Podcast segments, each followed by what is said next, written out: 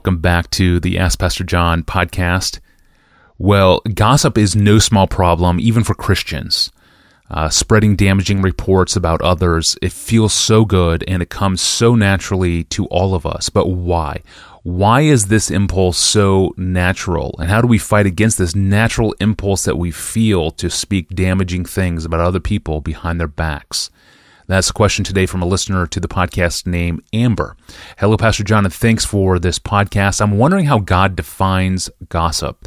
What's the difference between gossip and simply sharing information about another person? And how do I avoid becoming a gossiper? Here are my three keys for not becoming a gossiper. Number one, humility that does not need prominence. Number two, love that does not hurt others. And number three, large hearted purposefulness that is not empty or aimless. Now, let me show where I, I got those three earlier today when I was pondering this from the scriptures. Number one, consider Proverbs 26 22. The words of a whisperer are like delicious morsels. They go down into the inner parts of the body. Now, just a side note here. The Greek words translated gossip in 2 Corinthians 12:20 and uh, Proverbs 1 I mean uh, Romans 129 at root mean one who whispers. Now that may affect this, this translation from the Old Testament. So I think when they say a whisperer, they mean somebody kind of lowering their voice and, and saying things, which we call gossip. But here's the point. There are whispered words about other people which taste really good um, like a morsel that's going down into the inner parts of the of the body. And I think that means that the person who speaks them has eaten them with relish, and now the person who's listening, who's hearing, is eating them with relish. And we all know, we know what this feels like. There's a pleasure that comes from being one of the first people to hear some juicy piece of news about someone. And we can hardly wait to let others know that we're in on the know. We've heard the news and we may be the first one who could tell somebody else about it. And of course, gossip like that can be of two different kinds. It can be what I would call hard gossip, which means you really are mean and you want to hurt somebody, or it can be soft gossip, which is what I think Amber is really asking about, where you, you may not have any intention to hurt another person. It just feels so good, so delicious to be in on the scuttlebutt and to be able to tell somebody who doesn't know yet. And now the question is, why does gossip feel so good? What drives this thing? Why does hearing something before others hear it and telling someone as the, the first person that's, that's told them that is, they're hearing it from you from the, for the first time. Why is that so delicious?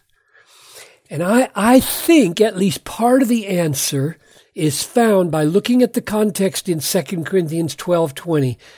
It goes like this. I fear that perhaps when I come, I may find that there may be quarreling, jealousy, anger, hostility, slander, gossip, conceit, disorder. Now, when I look at that list of eight destructive forces in the Christian community and try to fit them all together and find out which one of them is at the bottom, giving rise to all the others, I think at the bottom would be the word conceit or the reality conceit, being puffed up. I think this is why gossip is so delicious, why it tastes so good. It's because it feeds pride, which is endlessly hungry. You got the news first. You get to tell somebody else before anybody else can tell them. In the chain of gossip, You have become center stage for a moment. You got the news. You give the news. Aren't you something? So I conclude, number one, that the key to not being a gossiper is humility. Humility that doesn't need prominence. You have a deep, humble contentment in God, and you don't need to feed your craven ego with delicious morsels of being the first to hear and the first to tell the juicy bit of gossip. That's number one. Number two, the second key to not being a gossiper love that does not hurt others. Here's Proverbs 26 20. For lack of wood, the fire goes out. And where there is no whisperer, quarreling ceases. And Proverbs uh, 17 9. Whoever covers an offense seeks love, but he who repeats a matter separates close friends. In other words, if you put to death the pride that craves prominence and are willing to get no credit whatsoever for being in the know, and if you deny yourself the delicious pleasure of hearing and telling news that may stoke the fires of quarreling or dissension, you are acting in love. You're doing what you can do to keep from adding hurt to others. For lack of wood, the fire goes out.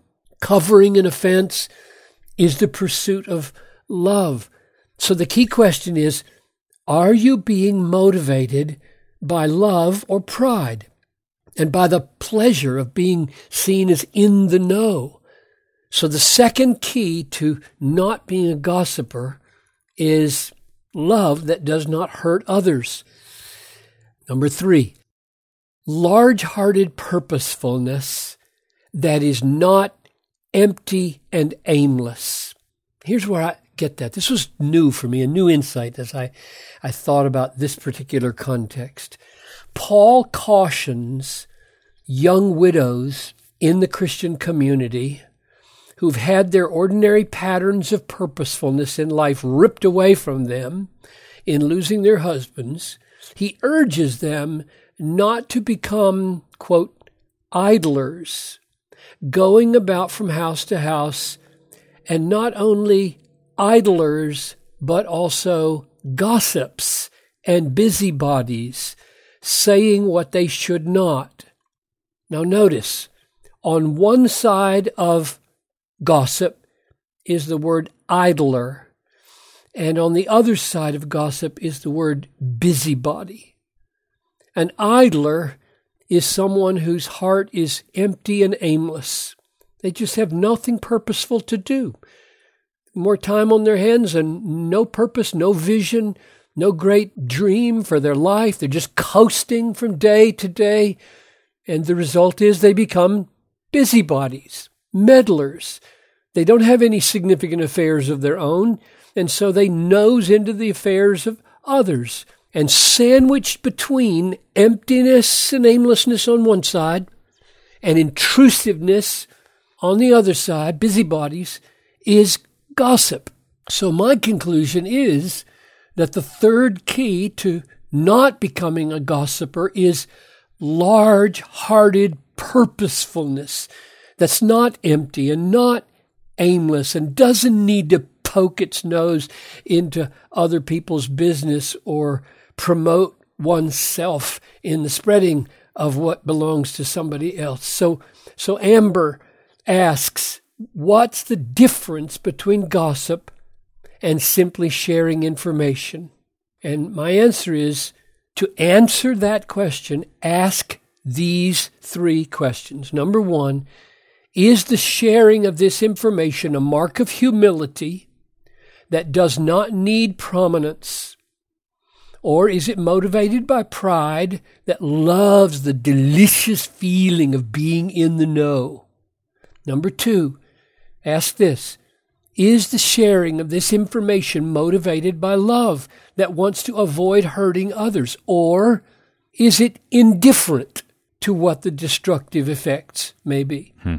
And finally, third question to ask is the sharing of this information part of my large hearted purposefulness in life, or simply an echo of how empty and aimless I really am?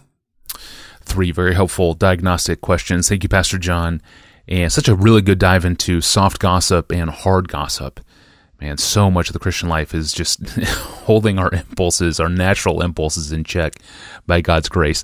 Thank you for listening and making the podcast part of your week. Three times a week we publish, and you can subscribe to our audio feeds and search our past episodes in our archive. Even reach us by email with a question of your own, even questions uh, related to relationship issues that you may be facing.